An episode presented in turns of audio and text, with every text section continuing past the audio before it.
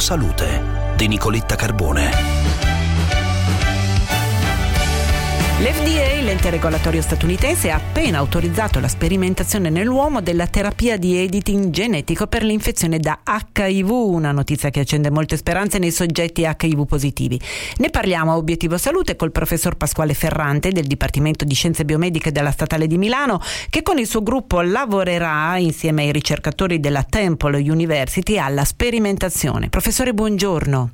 Buongiorno a lei. Professor Ferrante, in che cosa consiste questa nuova terapia? Questa nuova terapia, che viene definita di editing genetico, è qualcosa di assolutamente innovativo nelle strategie che stiamo utilizzando da anni contro l'HIV.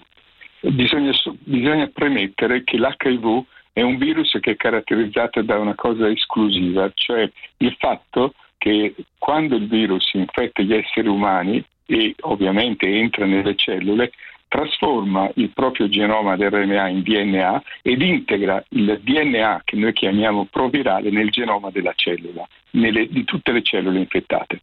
Quindi da quel momento tutte le cellule che sono state infettate contengono il genoma del virus e sono in grado di produrre nuovo virus. Questo praticamente ci rende difficilissimo, finora impossibile, eliminare il virus da una persona. Ovviamente noi abbiamo le terapie che stabilizzano l'infezione, ma non siamo in grado di curarla, nel senso di eliminare l'HIV.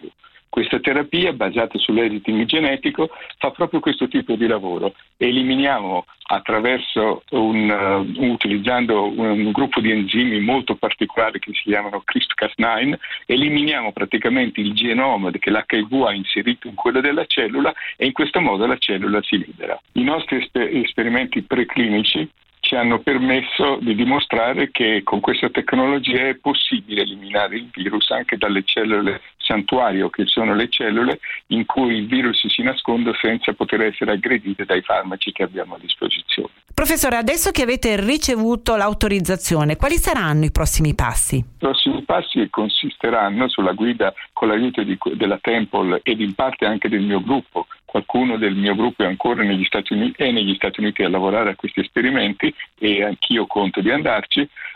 Lavorerà per individuare i soggetti da testare. Noi abbiamo esperienza per conoscenza diretta del fatto che tantissimi soggetti HIV positivi vorrebbero partecipare come volontari a questa sperimentazione. Visto che adesso è autorizzato, possiamo cominciare ad accogliere i pazienti, i soggetti che vogliono partecipare, e disegnare lo studio secondo quelli che sono gli standard abituali che sono necessari quando si conduce un trial clinico, che prevede una serie di cose per la sicurezza del paziente, per garantire la sicurezza dei pazienti e per garantire anche che tutto viene fatto con un'attendibilità che sia al 100%. Grazie, per oggi è tutto. Vi aspetto sulla pagina Facebook di Obiettivo Salute di Radio 24. Il tema di oggi è la tiroide. Vi aspetto, non mancate, come e quanto l'alimentazione può aiutare questa preziosa ghiandola a stare e a mantenersi bene.